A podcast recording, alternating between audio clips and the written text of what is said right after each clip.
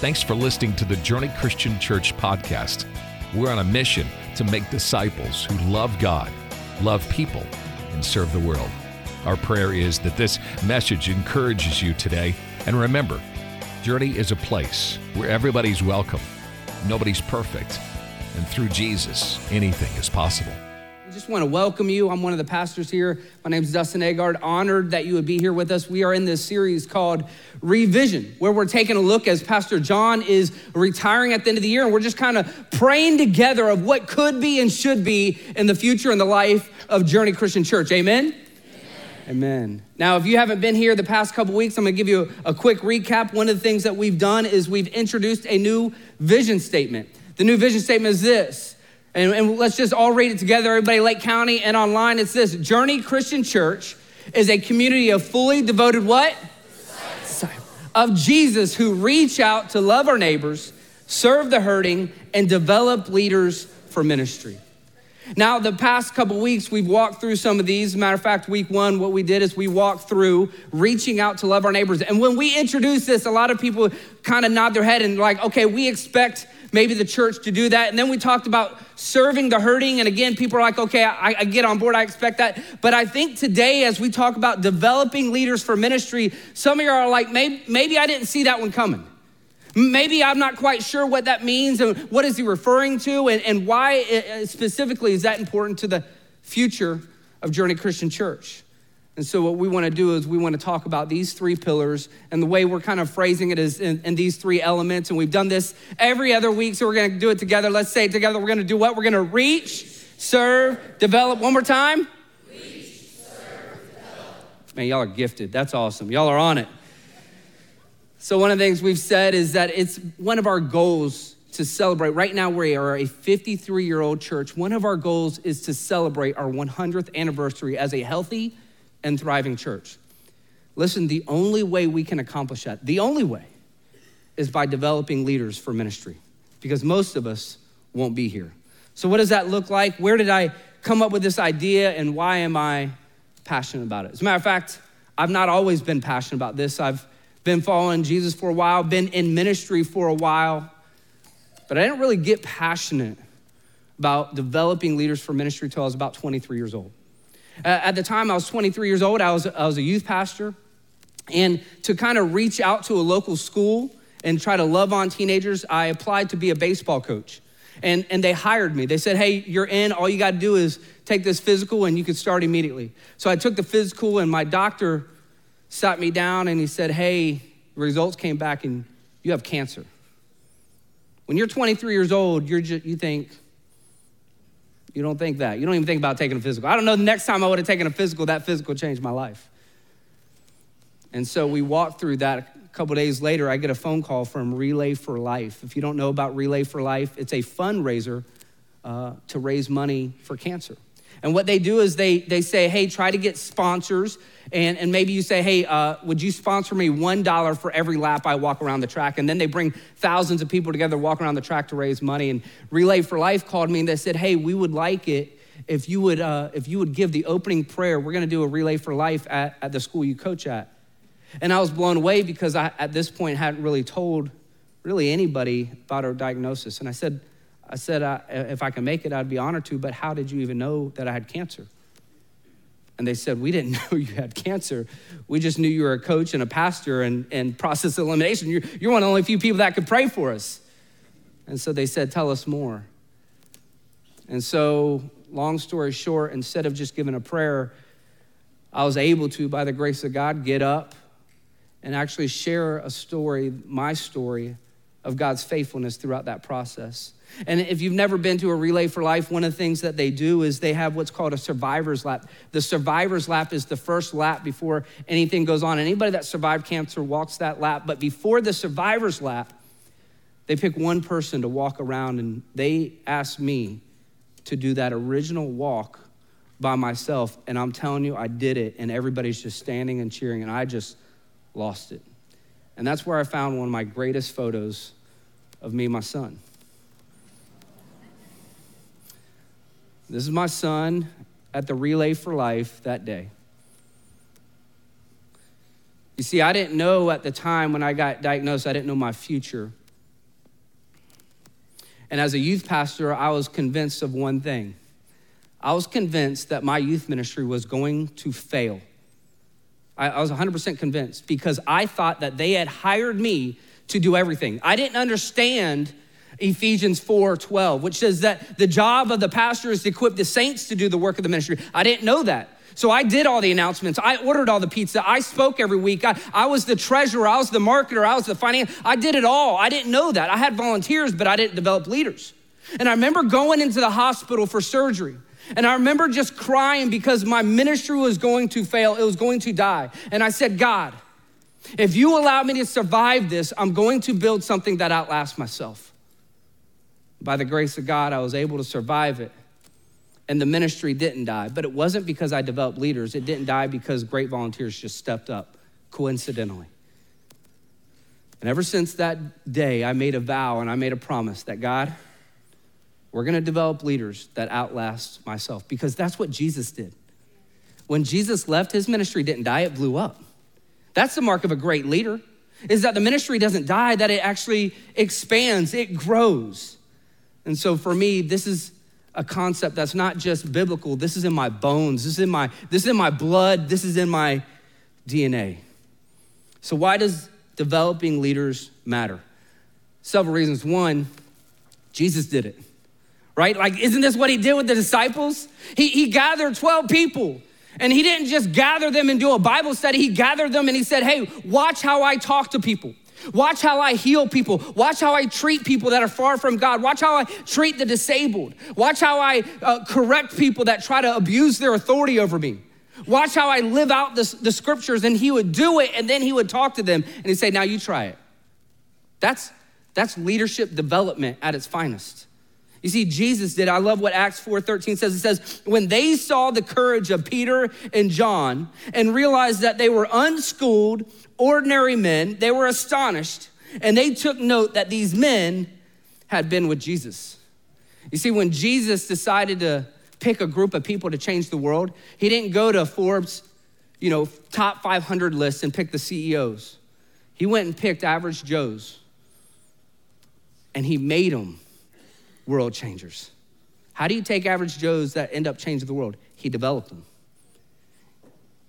So, the first reason that we should care about leadership development is Jesus did it. The second reason is this Jesus commanded it. This is the Great Commission. It's, it's Jesus' farewell speech before he ascends to heaven. It says this it says, Go and make disciples of all nations, baptizing them in the name of the Father and of the Son and the Holy Spirit, teaching them to obey everything I've commanded you. And surely I am with you always to the very end of the age. You see, Jesus didn't just do it, Jesus actually commanded it. And this is the, the implication that he's saying. He's saying, listen, I'm expecting disciples to turn into disciple makers. I'm expecting followers of the way to be leaders to point to the way. You see, every disciple is meant to become, at some point, a disciple maker. Every follower is meant to become a leader.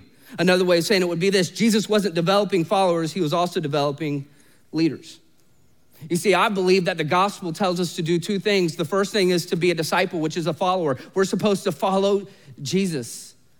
But after following a while, Jesus then says, Hey, you've been following me long enough. Now I want you to be a leader. We go from following Jesus to being a leader for Jesus. Each of us is called to be followers that at some point turn into leaders. Listen, our heart is we want to come alongside you to encourage you, to equip you, and to empower you to storm the gates of hell with a water pistol if you must. Because this is what I know. When anytime we talk about the idea of leadership, leadership is, in, is just intimidating. But then to be a leader for the kingdom, so many people are intimidated. And I get it. Some of you are like, man, I, I'm barely getting to church, and now you're talking about me being a leader? Yep. And it's not me, it's, it's Jesus. But you're just not going to be a leader overnight. I believe it's the job of the church to develop you to be the leader that God's called you to be. And that's our heart. We want to come alongside, encourage you, equip you, and empower you to go and make a difference in the kingdom. If you have your Bible, I want encourage you to open up to Hebrews. Hebrews is in the New Testament. It's actually one of the, the uh, books towards the end of the Bible in the New Testament. If you don't have a Bible, you can download the Bible app, the YouVersion app. It's a great app, and go ahead and download that. We're going to be in Hebrews chapter 5, verses 12 through 14.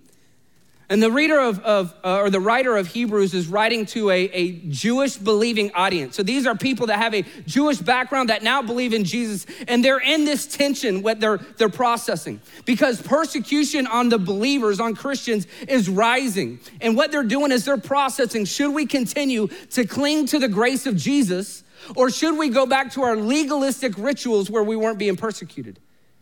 And the writer of Hebrews is addressing that. And in Hebrews 5, 12 through 14, it says this.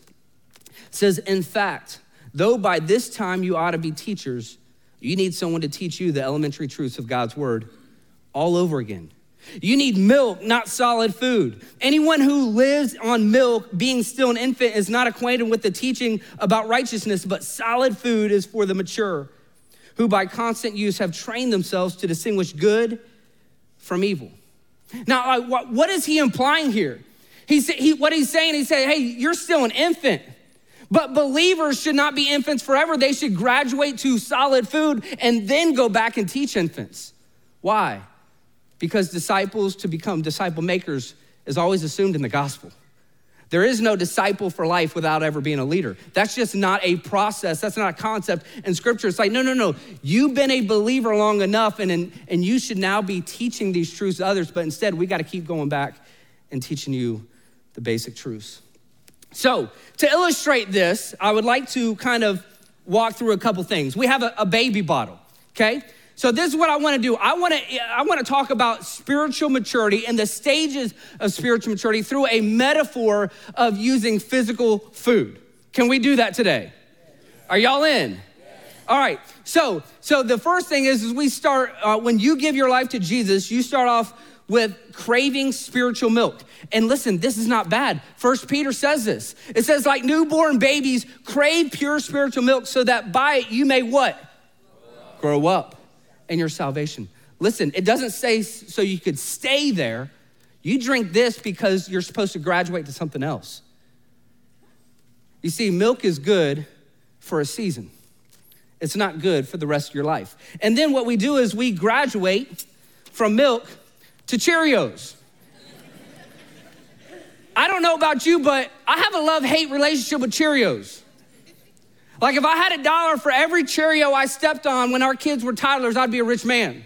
If I had a dollar for every Cheerio that came flying up my face when they didn't want to eat one. Parents, can I get an amen? amen? But boy, do those kids love Cheerios.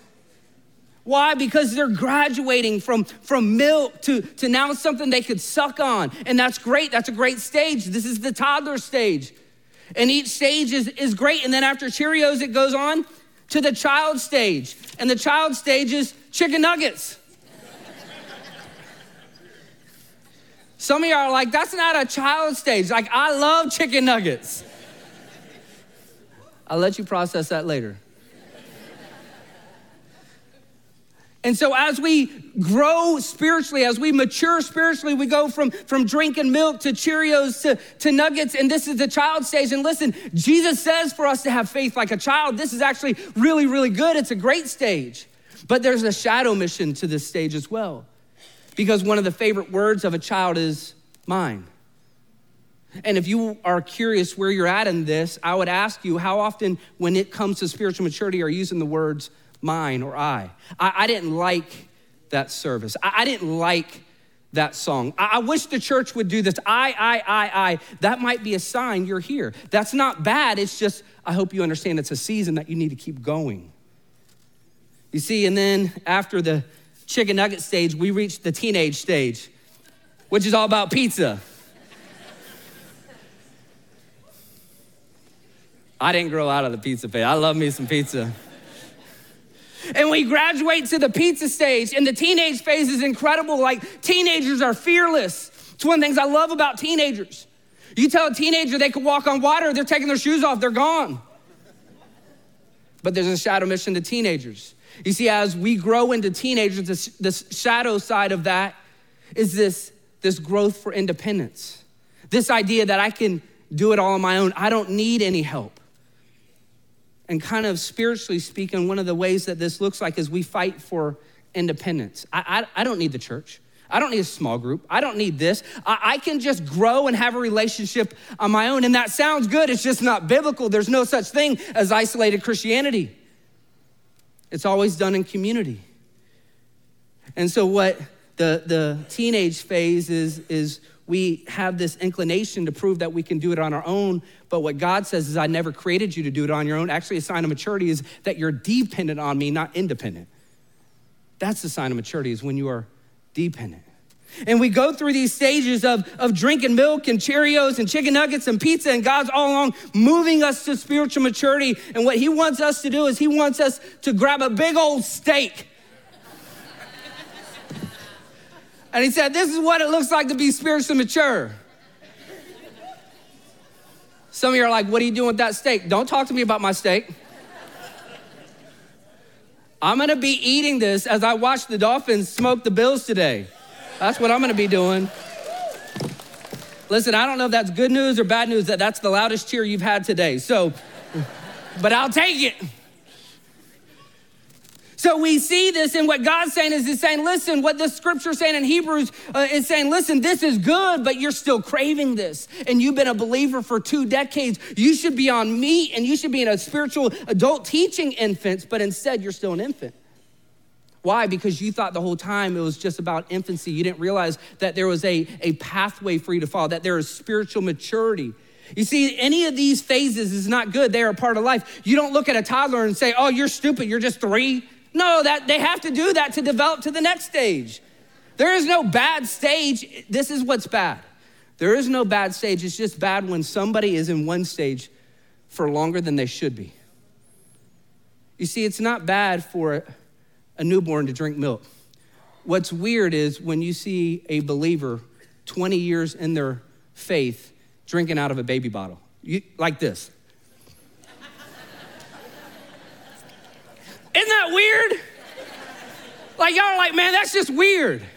And I think heaven's looking up and they're looking at us and like, man, you've been attending church for 20 years and you're still on the bottle. Like, when are we gonna graduate to Cheerios and chicken nuggets and pizza? This is called leadership development. This is what Jesus did and Jesus commanded it. He said, You're supposed to grow in your salvation, grow in your faith. It's supposed to be developed. The reason we don't do it isolated is because there's somebody supposed to be discipling you, helping you every stage of the way. As a child, you didn't just naturally go from here to here, you had a parent or a guardian or a caretaker help you. That's why we need people to disciple us. We don't know when we're first believers what the Bible's about. We don't know what, what the faith is about. We don't know how to, we don't know any of that. We submit ourselves over somebody that's further than us to walk us through the gospel. This is why we say around here there's always a next step when following Jesus.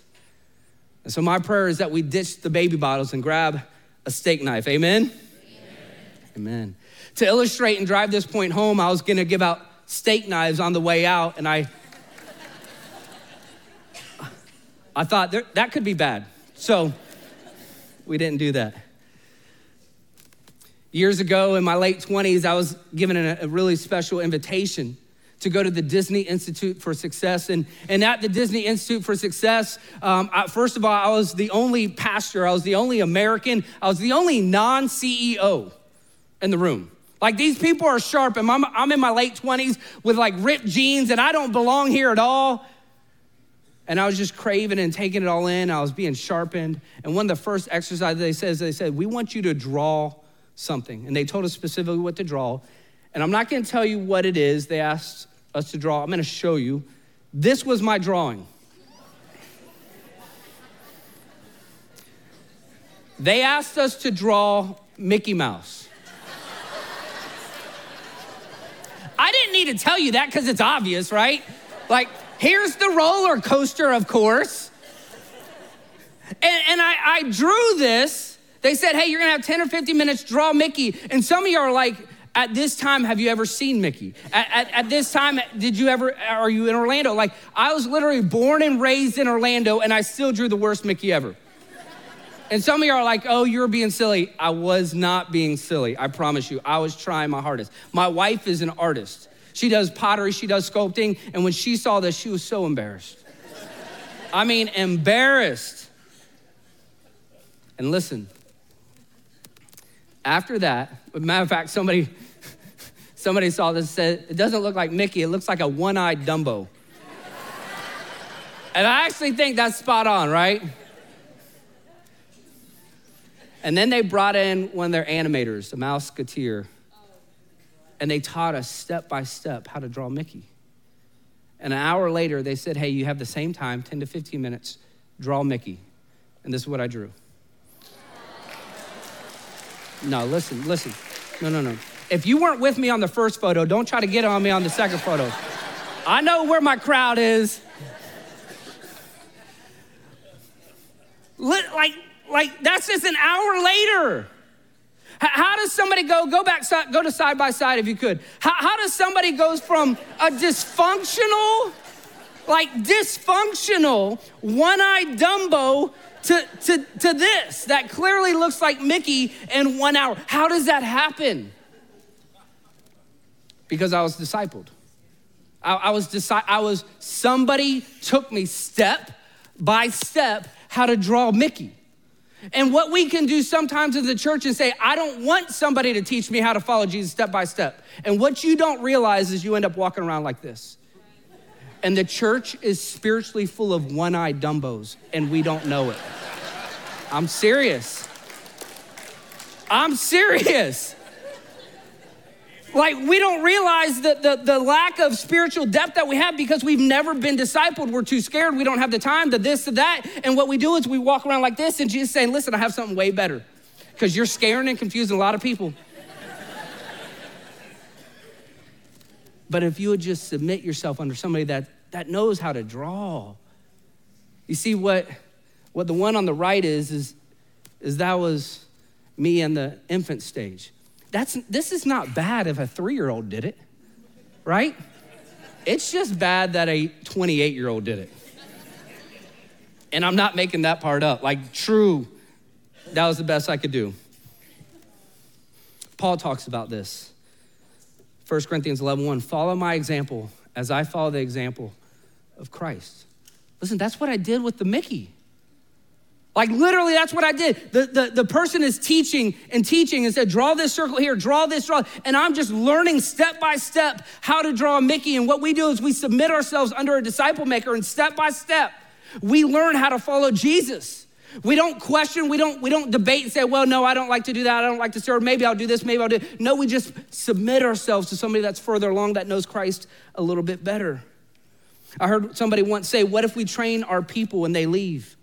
What if we train people? What if we put all this time and energy into training people and they leave? They either go to another business, they go to another church, they just stop coming. What if, and I think the better question is, what if we don't train them and they stay? We'll be a church full of one eyed dumbos. and I'll be leading that church.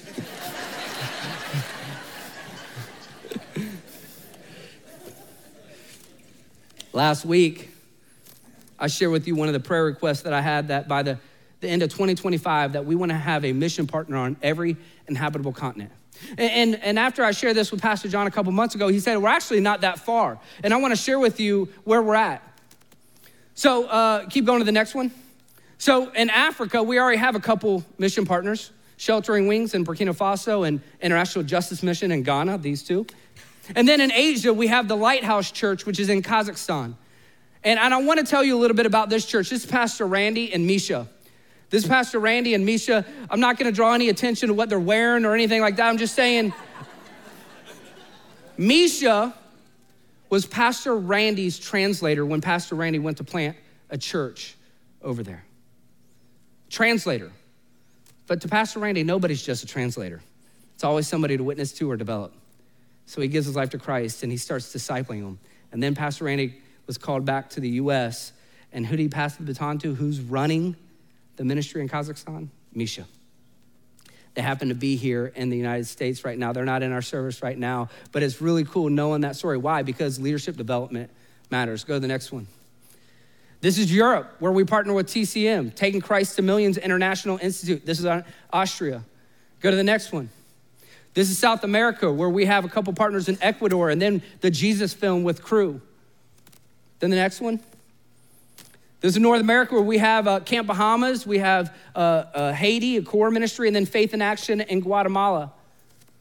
So we're actually in every inhabitable continent except one, which is Australia.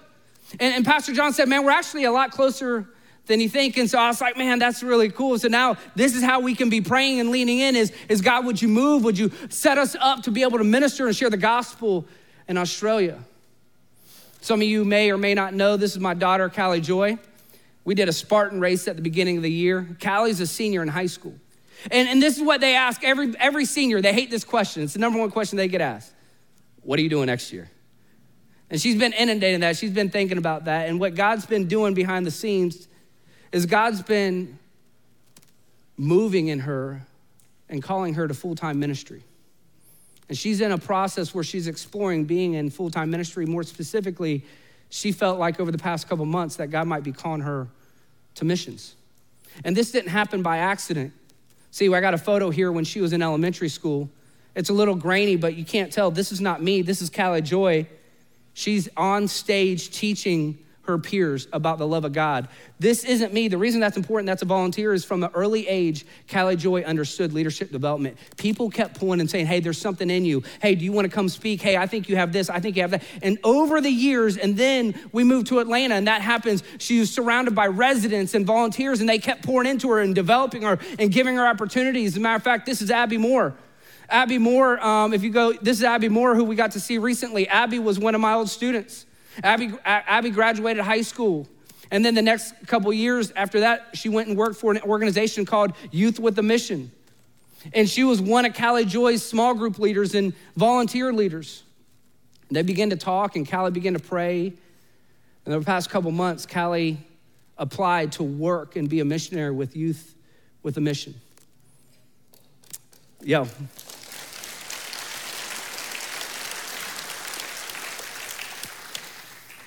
And then a couple weeks ago, Callie got a phone call that she'd been accepted to become a missionary for Youth with a Mission.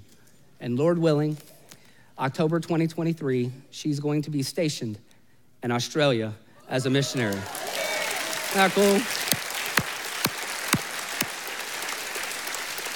It's like only God.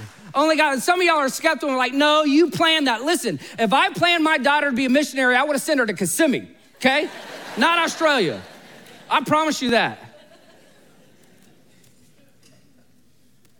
Only God can do that. Are you, are, I'm like, God, are you kidding me? Pastor John's the first one. He said, Dustin, do you realize that your daughter is going to fulfill the prayer and the vision that you've already created? I was like, man, only, only God. I love what Oswald Sanders says when it comes to leadership development. He said this eyes that look are common, eyes that see are rare.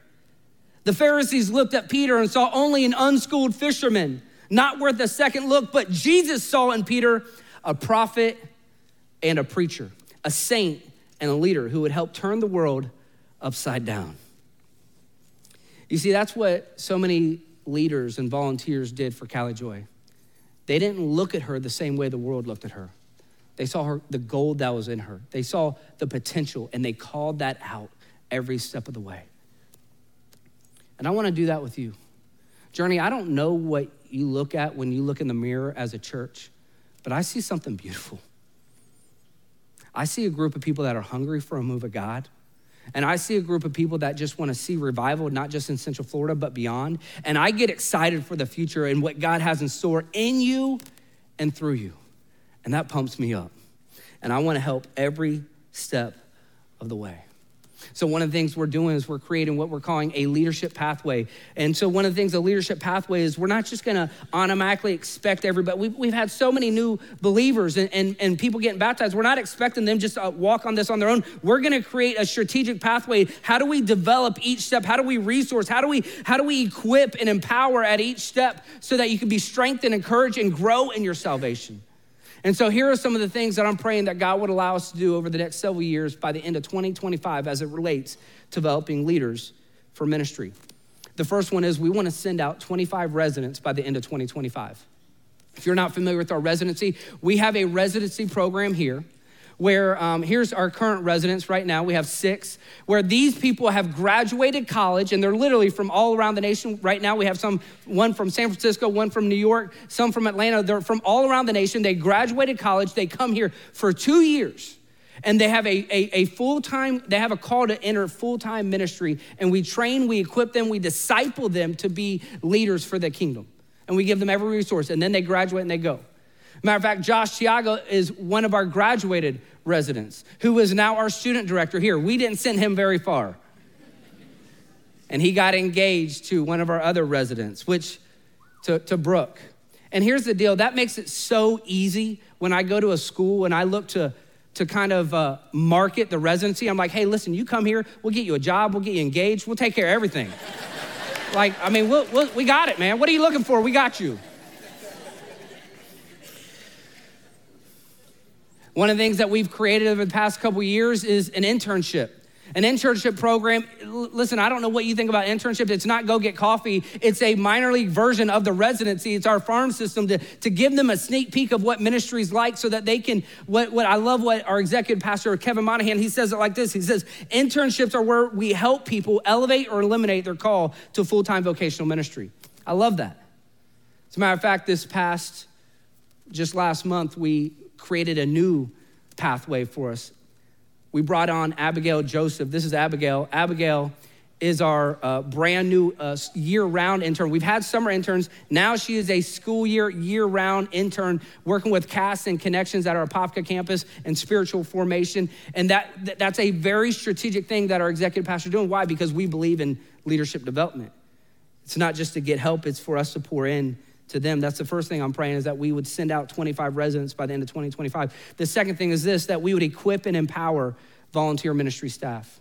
This would kind of look like a, a, a scaled down version. It's not a full time 40 hour role. This would be anybody that is a volunteer for eight hours or more. We would treat them, they're high capacity volunteers, we would treat them 100% like staff. We have a lot of stay at home moms. We have a lot of retired people that have a huge heart for ministry and they just start showing up and they're, they're involved, but they're like, we're not really, we don't have a plan for them. And what we want to do is say, hey, we have a leadership pathway to develop you every step of the way. And what would that look like if we begin to come alongside many of you that say, hey, I, I don't know what to do, I just have a heart for more? Well, let's help you. Let's create a roadmap for you. So, my heart is that we'd create that. The next thing is that we'd open up a Journey Resource Center. If we're gonna develop leaders, Pastor John I love, we, we both love to read, and a lot of times we'll mention a book, and so many times y'all will come up to me, hey, what was that book? Where can I get that? What we want to do is just have a resource center. Say, hey, that book, we have 50 of them, go get that. Or we're going to create content, we're going to create resources for you to be able to go every step of the way. And as we get resources or create resources, we want to be able to have a place to give those to you. We want to open up a Journey Resource Center. The next thing what I'm praying that God would allow us to do is launched something that uh, I don't know the name of it right now. We're just calling it Journey University. It's not a, a legit university, it's not a four year program. But I don't think many of you know this, but every Wednesday, we have something called for about an hour and a half called the Leadership Development Group. And every Wednesday, we do leadership development, practical spiritual leadership development from the Bible to about 25, 30 people, and, and we take our staff through it, we take our residents. And then when COVID hit, we started doing everything on Zoom. And as I started doing everything on Zoom, I realized we actually have power to do more than who's in the room. And through that, we started developing a youth pastor in California that just said, Hey, I don't have leadership development. Will somebody pour into me? So we we let them zoom in. Then there was a youth pastor in North Carolina. Then there was a missionary in Europe. Then there was a missionary in Africa. Then there was a missionary in Australia. And all of a sudden, these people from around the nation, around the world, are now leaning in for leadership development. And this is how we train our staff. As a matter of fact, we've had some volunteers join us, kind of a beta version of what I think I am praying God would do. And one of those couples is Steve and Janet, and I want you to hear their story. Check this out. My name's Janet Zerger. And my name is Steve Zerger, and we've been coming to Journey for four years and three months. We serve um, Journey to Christian Recovery, and um, that's um, a Bible study that addresses addictions, uh, codependency, and uh, different behavioral and mental health issues. After we started coming for a while, we really believed in, in recovery ministry. And we knew from our personal experience that a lot of people need help. And we really wanted to help other people that had struggled as we had struggled. Also, uh, during this time in uh, Journey to Christian Recovery, some of the leaders had stepped aside, so there was a hole there. And it's like, we got to keep going. We can't just drop this. We saw the importance of leading, and so I knew I needed training uh, to be more effective at it. Initially, I learned about the leadership training through uh, Shelly Smelsky, and I'm like, oh, could they let us be a part of that? Because that I, I, we've been praying mm-hmm. for help. I was talking to Shelly. We were in that same meeting talking to Shelly. And so she goes, Well, I think you could probably join this. Let me talk to the staff if you could join the leadership development training group and, and uh, see if you can do that. And she came back a couple weeks later, Hey, you can come. And we were just so excited to learn and sit down at the feet of the pastors and, and really learn. It's been awesome the first time we went into the leadership training, I'm just like, oh, this is answer to prayer. And then Dustin told us we were answer to prayer. So I'm like, okay, this is it. This is where we need to be. Because I was struggling there. I'm like, what does God want to do with me? Does He really want me to stay here? Uh, or should I just retire to the beach? You know, I was. Um, but now I feel like God has a purpose for every single one of us. And I feel like I want everybody to have that opportunity to tap into to what's possible for them because I know God has a plan for each one of us and there's no such thing as retirement. I think the leadership development training group is is is really good because it's a lot of times what stops people from serving, stop me from serving is confidence. And when you develop confidence, when you have leaders around you that believe in you, uh, it really strengthens your you your faith that that God can use you in this way. So that's how it helped me, and I'm sure it would help a lot of other people with that too. I think uh, just the leadership training too can help us bring uh, other people to Christ. It gives you confidence to share your faith, and uh, that's a biggie for me right now. Just, uh, just really diving into discipleship. That's something that leadership training has really encouraged me to do as mm-hmm. well, and it's so important. I don't care what ministry that you're leading; just it's all about discipleship. It's very pure pure and simple. Mm-hmm. Isn't that cool? I love it. Love their heart.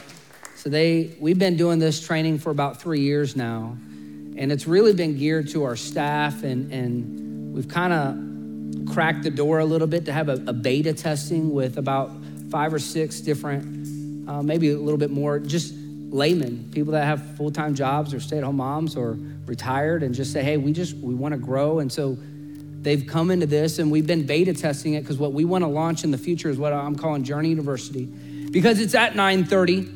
Many of you can't make it, and it's not geared for you either. We kind of go in a little bit different gear for staff. But what we want to do is create it in a, in a package and put it on a Thursday night where it's available and accessible to you where we provide childcare maybe sometime in the future and say, hey, come and you don't have to commit to a two year deal. This is just a maybe there's a four week course on on how to pray. What does the prayer life of a spiritual leader look like? And you just want to lean into that one course. Well, you'd come to that course on a Thursday night for four weeks, or maybe maybe you're you're a leader. You're like, man, I just want to know how do I build teams? How do I? What does the Bible say about building teams and handling conflict? And how do I recruit? How do I retain? And we talk about how to build teams. Or maybe it's just the seasons of the soul. We have a course where it's four weeks where we talk about the different seasons of the spiritual soul. And so, what we'll do in the future is we'll offer those to be able to, again, to equip you at every step of the way. It's gonna be part of our leadership pathway. The last thing I'm praying for that God would allow us to do by the end of 2025 would be this would be to have a groundbreaking for the new leadership center. You see, if God's gonna do some of these things, already it's growing, but if God's gonna grow it and answer all of our prayers, well, we're gonna need a place to house this. We're gonna need classroom space. We're gonna need office space. We're gonna need all kinds of space to be able to handle where's Journey University to go, where are the residents gonna go, where are we gonna go? And so I'm praying that God would allow us to create and have a groundbreaking for a brand new leadership center by the end of 2025. That's what I'm praying for. That's what I invite you to be praying for. Beginning of the new year, Pastor John's retiring at the end of this year, beginning of the new year. I'm going to step in as the lead pastor, and it's important that you understand something. I wasn't hired to be your lead pastor. I was hired to be your family pastor. I was developed to be your lead pastor.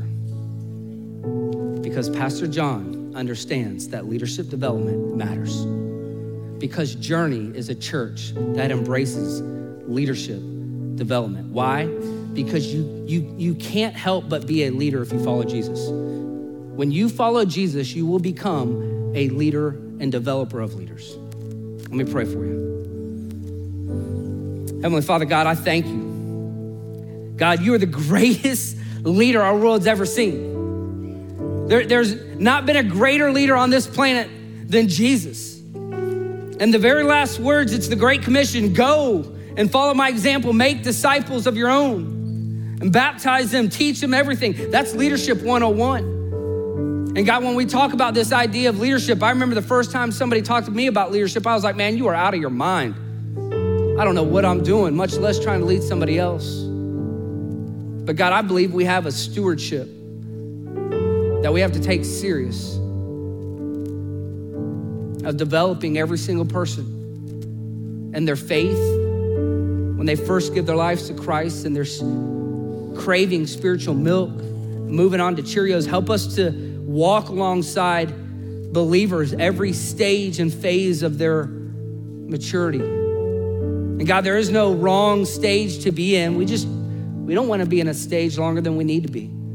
So, God, wherever we're at today, would you help us just to, to maybe take a sneak peek of where you want to take us? And would we throw our hands up and surrender and say, God, if there's anything that I'm holding back that's, that's stopping me from entering the next phase, would, would you take it? We give you full surrender. And God, we pray of what could be and should be. Would you make it so? It's in Christ's name we pray. Amen. If you like this podcast, we post a new message every week. So make sure to click that follow button and share it with your friends.